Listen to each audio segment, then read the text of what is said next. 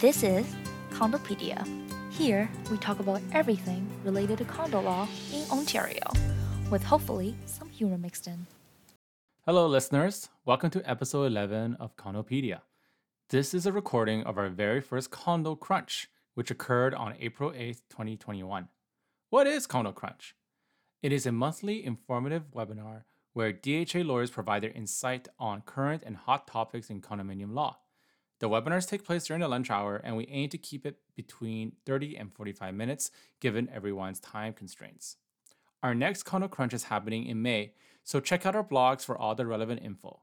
Of course, each Condo Crunch will be recorded, and you can find them as a podcast episode if you can't make a session. For our very first Condo Crunch, Jim Mohimanamal and I talk about the roles and responsibility of a condo board. Nancy acts as the moderator. Jim talks about decision making, specifically what decisions require owner involvement. Mo talks about board considerations when dealing with enforcement issues, and I talk about when should boards consider bringing in an expert to help deal with an issue. In Jim's presentation, he makes references to some case law and a written document. You can find the links to those items that he mentions in the show notes. Enjoy! Welcome, everyone, to our first ever DHA Condo Crunch. Our numbers are still climbing. We have over 300 registrants today. Uh, so we're just going to give everybody hopefully a couple more minutes to register while I start off with an introduction. So this is our first ever condo crunch where we recognize everybody has a time crunch. So you still have to eat lunch, so let's try and fit in some hot topics, some important information on what's going on in the industry.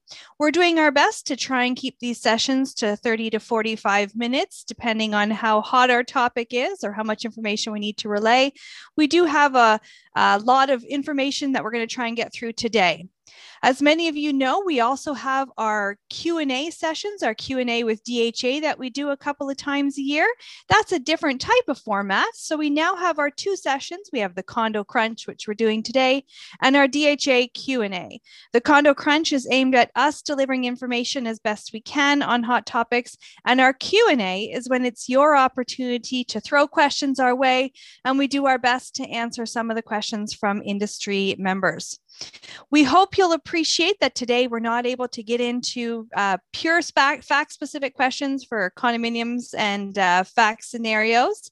Uh, of course, what we're going to do though is hopefully answer some of the general questions that we did receive with respect to this topic over the past couple years as people were registering. We recognize that there's a lot of questions out there. We'll do our best to answer the most general ones that came up through our through the uh, registration process. For any fact specific questions that you might have after today, though, we encourage you to reach out to your legal counsel, whether it's a member of our team or another counsel. Make sure you do get the necessary advice that you need to ensure that you're comfortable with any particular situations that you may be facing. So, because this is a crunch, a condo crunch, and we're on a time crunch, we're going to get right into the issues today. We have three fantastic speakers. We have Jim, Mohimanal, and David, and they're going to be talking to you today about directors' roles and responsibilities. Each of their bios is on our website, so we won't take up time talking about how amazing my coworkers are. Uh, we'll just jump right into it. So, Jim, we're going to start with Jim telling us all about the general overview of what does a board member do? What do they have to do? What is their mandate? When do we involve owners? And of course, some very important liability tips for a board. Jim, over to you. Yeah, thanks so much, Nance. Uh, hello to everyone, and thanks so much for joining us here today. Um, I'm going to leave, lead off, as Nancy said, uh, with some general comments about the mandate of condominium boards. And also, I'm also going to talk about some liability issues.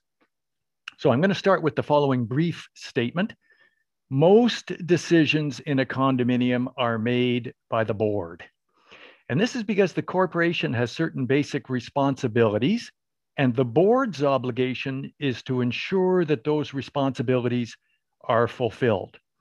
Now, I think that the key sections of the Condominium Act that talk about the board's mandate are sections 27 and 37. So, starting with section 27, it says, a board of directors shall manage the affairs of the corporation. This means that a condominium's decisions are made by the board, unless the governing documents say that the owners get involved. Section 37 says, among other things, the directors and officers must act honestly and in good faith, and they must exercise the care, diligence, and skill of a reasonably prudent person. So, this tells us that the board members must be honest and reasonable as they make their decisions. So, that's the overall starting point. Now, I'm going to turn to some of the corporation's key responsibilities. And starting with Section 17 of the Condominium Act, among other things, it says the corporation has a duty to control, manage, and administer the common elements. The corporation also has a duty to take reasonable steps to enforce the Act, declaration, bylaws, and rules. And as stated in Section 119 of the Act, the corporation also has the duty to comply with the Act, declaration, bylaws, and rules. So this essentially means that the board has to make sure that everyone follows the governing documents. Section 26 of the Act says the corporation has the duty as occupier of the common elements to keep the common elements reasonably safe.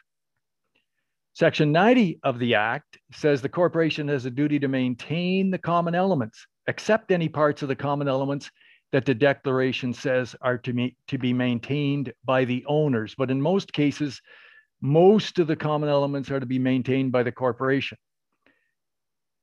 Sections 93 to 95 of the Act say that the corporation has a duty to establish and contribute to a reserve fund. And finally, Section 99 of the Act says the corporation has a duty to arrange insurance for the common elements and standard units. Of course, there are other duties as well, but to me, those are the key duties. And so here's how I would summarize these duties. In general, the corporation's mandate is to ensure that the common elements are safely maintained, or in other words, to keep things in good shape the way they are, and to ensure that the condominium corporation operates and the owners and residents behave in accordance with the corporation's governing documents, the Act, Declaration, Bylaws, and Rules. Now, when the Act refers to a decision or an action by the corporation, this is referring to the board because, in general, as I said before, the board manages the corporation's affairs. And this makes sense because the corporation's obligations are owed to each and every owner individually, not just to a majority of the owners. So the bottom line is that for most condominium business, the owners don't vote. And I often give the following example. Suppose you have a townhome condominium with 10 blocks of units, 10 units in each block, a total of 100 units.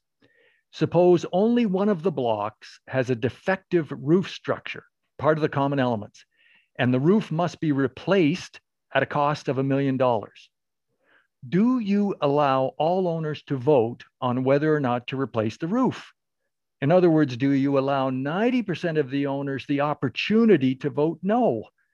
And of course, you don't because the board, the corporation has the obligation. So, in summary, the owners don't vote about the corporation's obligations. The corporation's obligations fall within the board's mandate. Now, before I continue, I wanted to add the following. When the board makes a decision, each board member has one vote, including the board member who is chairing the meeting. So in other words, the, the board member who's chairing the meeting, usually the president, doesn't withhold their vote and only break a tie. They vote equal to all of the other board members, one vote on the motion. And this is important because board resolutions don't pass unless there is a majority of the voting board members in favor. And that includes all of the board members um, and without any board member withholding vote. So the next question is when do the owners get involved in a decision? And, and generally, the owners only get involved when it comes to changes. What I'm going to, this list that I'm going to give, you'll see refers to changes. Now, here's the list of the business that, in general, requires owner involvement. So, Ali, I'm going to ask if you can put up that slide, um, share that slide for everyone. So, I'm going to run through this slide of the situations in which uh, owners get involved in decisions. So one obvious one is election of the board. The owners elect the board. So this, what I refer to as a change in the board, owners get involved. Next one, removal of board members by a majority vote. You can see the section of the act that I've referred to there, section 33. One of the things I wanted to say here was, note that a majority vote means more than half. And this is not necessarily the same as 51%, and it's not necessarily the same as 50% plus one. So for instance, in a 199, 199 unit condominium, 51% requires 102 yes votes. 50% plus one requires 101 yes votes, but a majority requires 100. Now, 80% or 90% written consents are required for an amendment to the declaration. So that's another important situation where the owners are involved. Um, and again, when you have another majority of vote required for passing a bylaw, again, that's another majority of a vote. As I mentioned above, you need a majority of all units voting in favor. Um, then we need an ordinary vote uh, may be required to pass a rule. And I wanted to point out here, there are in fact two ways to pass a rule. One is by way of ordinary vote. And the second way is, many of you will be familiar, 30 day notice to the owners with an opportunity to requisition a meeting and then if the owners, 15% of them don't requisition a meeting, um, uh, you the, the rule becomes in effect at the end of the 30 day period. Or if they do requisition a meeting, then you have an ordinary vote. Now, what's an ordinary vote? And we get that definition in section 53 of the act, uh, uh, and it's a majority of the votes cast, provided you have a quorum. So I take this example. Suppose you have a 100 unit condominium uh, you have quorum if you have 25 units represented in person or by proxy at the meeting. So suppose you have that quorum, then you call the vote on a motion. Um, you know, the motion is moved, seconded. Uh, any discussion? Now you call the vote. Uh, for instance, it could be a motion to pass a rule. And let's suppose the votes are two in favor, one opposed, and everyone else abstains. You don't usually see that in condominium abstentions like that, but that's possible. Anyway, that's carried. Two in favor, one opposed, a majority of the votes cast. So then you don't have to worry. Once you've got your quorum, you don't have to worry about the total votes or reaching a certain total of yes votes as long as you get a majority of the votes cast. Next one I have on the list is two thirds vote required to approve substantial changes. This is under section 97 of the act. And again, I stress that we're talking about changes. This is when you see owners getting involved. Next one is or an ordinary vote may be required to approve non-substantial changes. And for non-substantial changes, um, and this is essentially changes that will cost, uh, where the cost of the change is estimated to be less than 10% of the corporation's annual budget. Um, the process is essentially the same process as passing a rule. So uh, just as I described above, you know, if you ultimately do get to a vote, it's an ordinary vote if you, if you do a vote, um, but you've also got the 30-day notice process. Um, next one, appointment or removal of the auditor, again, by ordinary vote. Um, and then some further notes that I've added here. Uh, owners have the right to examine records of the corporation, subject to certain limits. You're all probably familiar, Section 55. Also, owners may raise any matter relevant to the affairs of the corporation for discussion at the AGM. And I, I, wanted to stress again this is limited to matters that are relevant to the affairs of the corporation as a whole, which, in my view, generally does not include unique concerns of the particular owner. So, in, for instance, when are you going to fix my door? So something like that, I think the AGM chair could say, look, we'll deal with that issue outside the meeting um, for an issue that is unique like that, not really relevant to the affairs of the corporation. Uh, owners are also entitled to receive information certificates, uh, you know, periodic information certificates, information updates, etc. And, and I wanted to add as well that owners are entitled to receive various other notices, including notices of meeting, notices of most court proceedings started by the condominium corporation, notices of planning applications in relation to neighboring properties, for instance, received by the corporation, and many others. Uh, so again, owners have lots of involvement in the affairs of the corporation, but mostly in relation to changes. The board decides how to keep things maintained, and how to comply with the governing documents. Of course, that doesn't mean that you don't keep owners informed about the board's decision making. Communication is almost always a great idea, but owners can be to- told, you know, the board is grappling with these issues, the board's going to make a decision, we're just keeping you informed.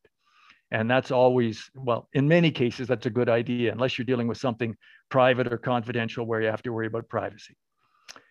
Um, okay, so that's what I wanted to talk about, say about the board mandate. And now I'm going to move on and spend a few minutes talking about the liability of directors. In general, I would say that condominium directors have very low risk of personal liability for their decisions made as board members. And this uh, concept was actually nicely confirmed in a recent court case. In that case, the court said that the board members generally don't have personal liability for their decisions and actions taken in their role as board members. Now, the condominium corporation, of course, can have liability, but the board members personally don't have liability in general for what they do um, as board members. Uh, but I'm going to say there are definitely some liability risks, and I'm going to say in particular where the board member acts in bad faith or dishonestly. I'll come back to this in a minute. So there are definitely some liability risks, personal liability, uh, liability risks for directors. So make sure, here's some tips. Make sure that the condominium corporation has a properly worded bylaw provision for indemnification of the directors pursuant to section 38 of the act. To me, that's one of the most important protections for board members is you have to make sure that that indemnification provision is in your bylaws.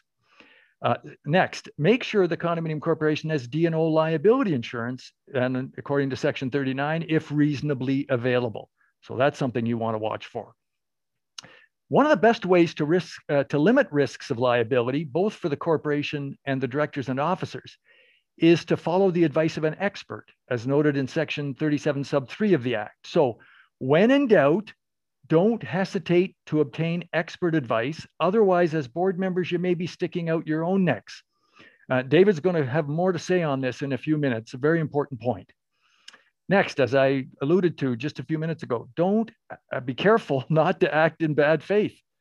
That's when a director has real personal liability. And so that uh, raises the question what is bad faith? Well, to me, bad faith is making a decision out of your personal interest rather than based on your sense of the best interests of the corporation. We have actually uh, a court decision on this point uh, in Ottawa that deals, nicely describes when a board member is acting in bad faith. Um, as long as you are trying to make decisions out of concern for the best interests of the corporation as a whole, my view is you should be fine in terms of personal liability. You'll be entitled to be indemnified as well. You'll be um, entitled to any D&O insurance that the corporation has, and probably based on uh, uh, court decisions, the condominium corporation is the only one that's going to be liable anyway, not you personally. Next one, consider hiring an independent contractor sometimes as a way to reduce risks of liability to third parties. And the reason is that absent a contractual obligation, absent a condominium corporation having a, a contractual obligation to the third party, the corporation is generally not responsible for negligence of a contractor, so long as there was no reason to doubt the contractor's competence. So that's a, a, reason to consider an independent contractor. Note that many contractors must also provide a certificate of WSIB coverage, as you probably know, and in many cases, it may also be wise to insist that the contractor have liability insurance on reasonable terms. Finally, the last thing I wanted to say, condominium corporations with employees can also opt for WSIB registration and WSIB coverage for the employees, and that can reduce risks of a claim from an employee if the employee is injured on the job. So that's something condominium corporations can think about, and, and many do. So there you are. Uh, Nance, those were my comments, and I'll pass it back to you. Fantastic, Jim. Thank you. And that is a lot of information. And some of you may not have been able to write all that down quickly enough. But the good news is, if you did not get all the information you wanted from this session, stay tuned. In uh, probably a week or two, our podcast expert, David, will be uploading this session as one of our next podcasts. So do what you can to take your notes down today, but don't worry if you miss something. It will be one of our podcasts shortly. And on that note, we're going to turn over to Mohammed Al. Mohammed Al is going to talk to us a little bit about what the board's obligations are with respect to enforcement. Jim told us all the things that a board member has to do. Well, one of those includes making sure that people comply. So, Mohammed Al, over to you. How does a board tackle that difficult subject? Thanks, Nancy. Uh, good afternoon, everyone. So, um, as Nancy was saying, my topic is enforcement. So, one of the questions that we get often in the course of our practice is it's all good and well to have you know declaration provisions of the condominium act uh, the rules the bylaws the rules but how do we actually enforce? Now enforcement is a very broad topic and what i'm going to try to do in this in the course of this presentation is to give you a very broad overview of what are some of the avenues that are available to condominium corporations and by extension to boards when they're looking to enforce um, either the Condominium Act or the provisions of their governing documents. Um, first, it's important to go back to the Act. So, as Jim was saying, under Section 17.3 of the Act, a condominium corporation is required to take all reasonable steps to ensure that the owners and occupants of the units, the lessees of the common elements, and the agents and employees of the corporations, the corporation complies with the requirements of the Condominium Act and the, uh, the governing document. So that's the declaration, the bylaws, and the rules.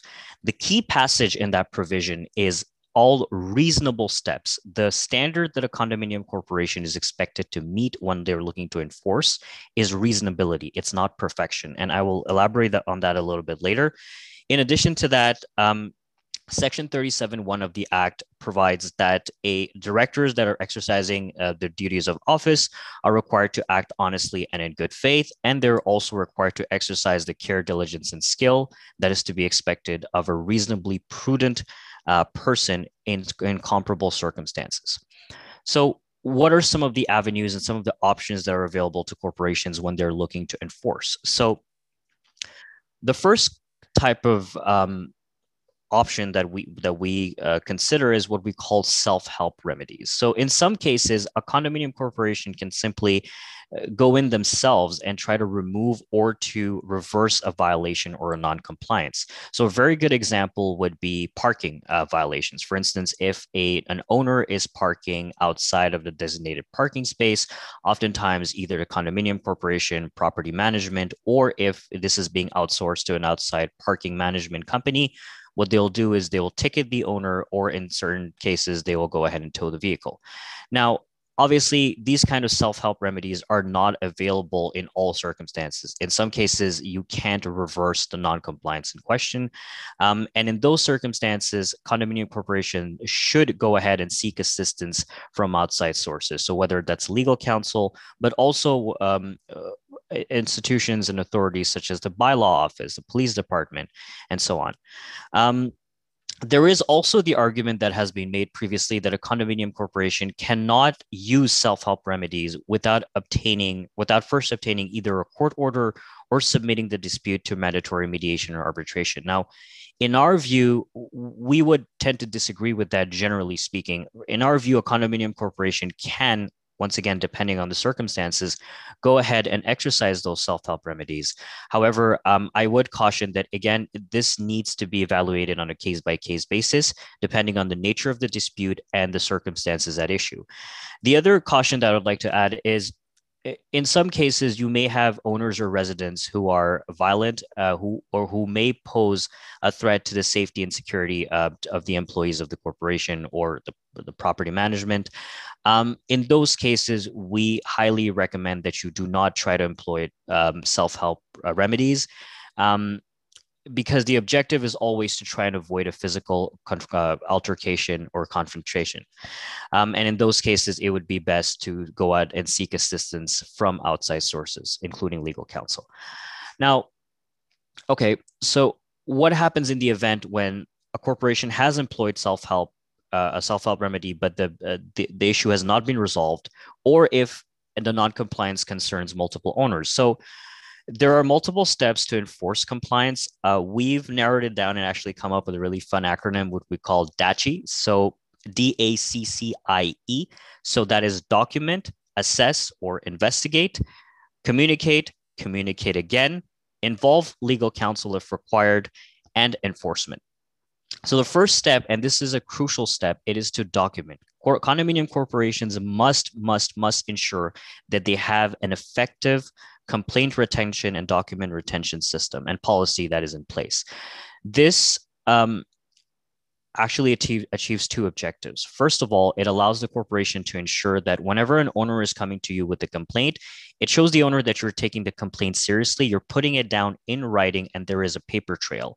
The second objective it accomplishes is if unfortunately the, the issue escalates and it goes on to the level where it needs to be litigated, we as legal counsel will look to see the track record and the paper trail and we'll rely on that as support for our communication with the owner or um, if it goes further uh, with respect to um, when it goes to court and when it needs to be litigated. So the first step is to document. The second step is to assess. So when, once a complaint is received by the condominium corporation or by the board, the board has to assess the validity of the complaint. Now, this will often require them uh, require the board to go ahead and seek out further information from the owner.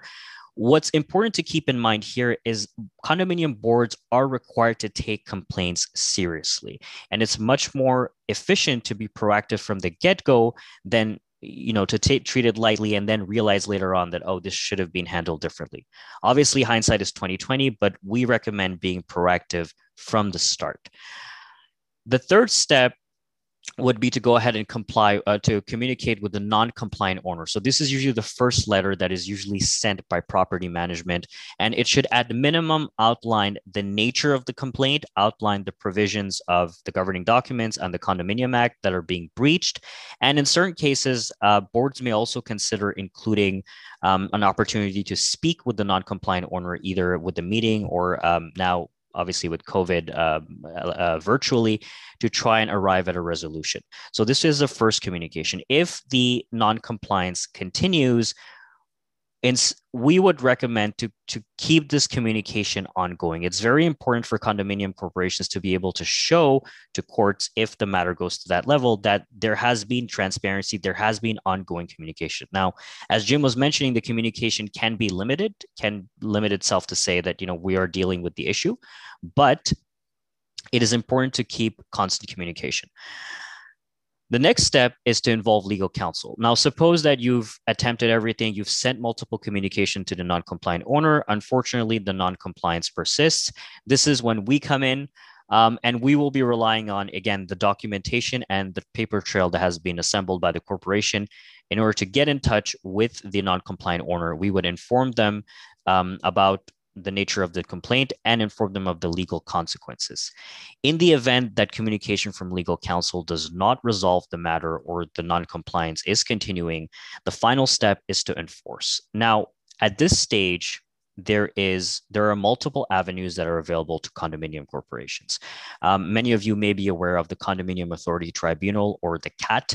There are certain types of disputes that are under the jurisdiction of the CAT. So disputes that concern um, animals or pets, disputes concerning parking, and disputes concerning requests for records would need to be submitted um, uh, to to the to the condominium authority tribunal.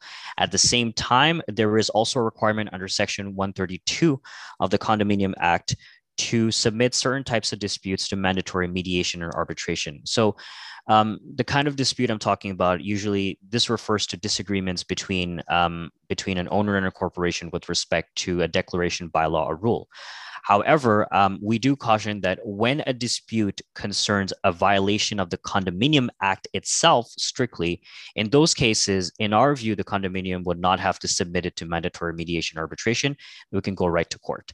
Um, and and uh, as I was alluding, the other um, avenue that's available is a classic one, which is a section uh, a, a compliance application under Section 132 of the Act. So there are options available when it comes to enforcing. Um, one question we've gotten is with respect to chargebacks. So, can a condominium corporation charge an owner back with respect to uh, the legal costs for a compliance letter or any further steps that are required? Now, the the landscape concerning chargebacks have has been made particularly complex in recent times. This would be a topic uh, for a whole another whole other discussion, and we'll be addressing it in a future discussion. Um, if there is any specific issue that pertains to your condominium, uh, we would highly encourage you to get in touch with legal counsel so they can assess the specific uh, circumstances and the nature um, of your case. So in order to illustrate what I've just said, I'd like to provide one example that kind of shows how a condominium corporation should go ahead and behave reasonably.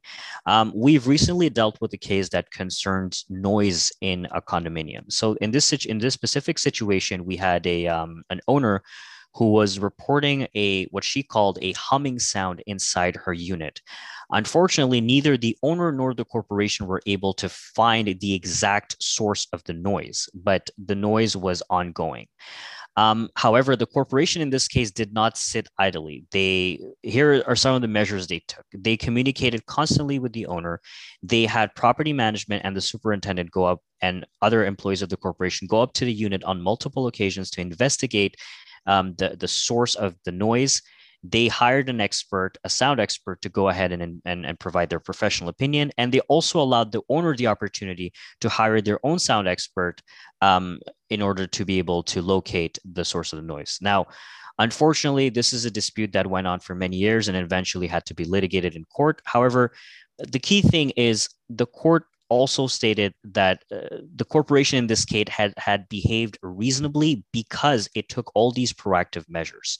So, if there are two things um, I would like you to take away, basically with respect to enforcement, firstly is a condominium corporation cannot wash its hands from the duty to investigate and address complaints. Complaints need to be taken seriously, and we highly suggest that you think about being proactive from the get go. The second point is that the standard for condominium corporations is always reasonableness, not perfection. Did the corporation behave reasonably with reasonable haste in the circumstances to address the complaints? Um, so that's it for my presentation. Thank you. Fantastic, Mo. Thank you so much. And once again, we're going to go ahead and post Mo's case, Mo's case that he referenced up in the chat. So just give us a couple minutes. We'll get that case up there too.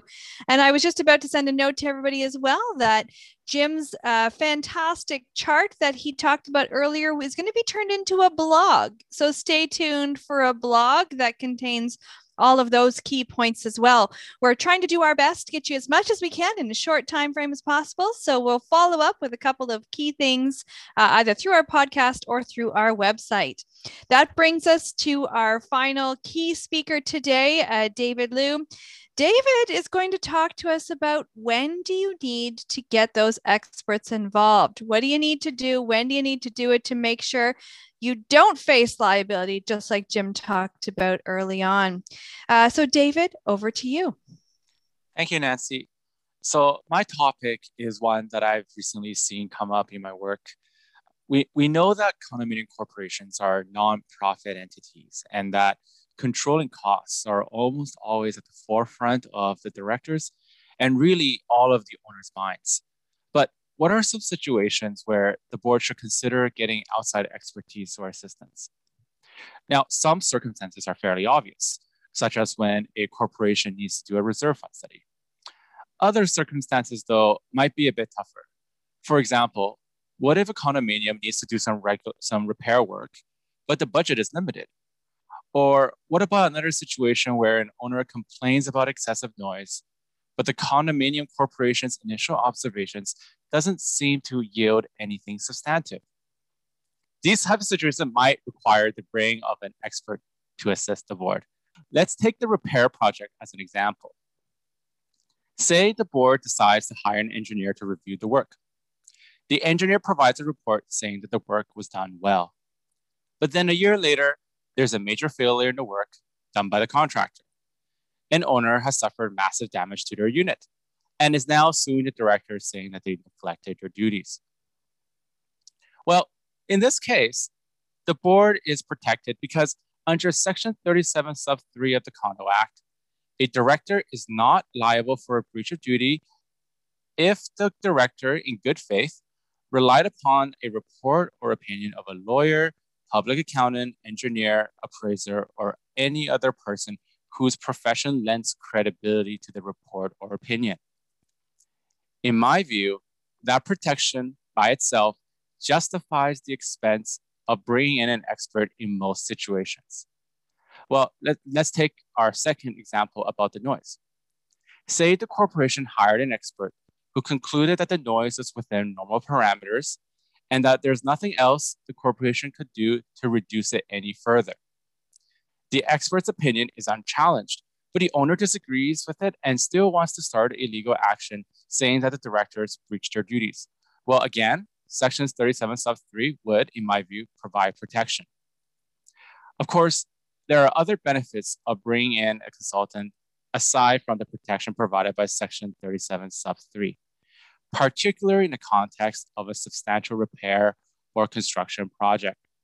Yes, there is an expense in having a consultant review the work being done on a repair or construction project, but that expense affords an amount of protection that can mean the difference between a project that is completed smoothly to a project that becomes grossly over budget.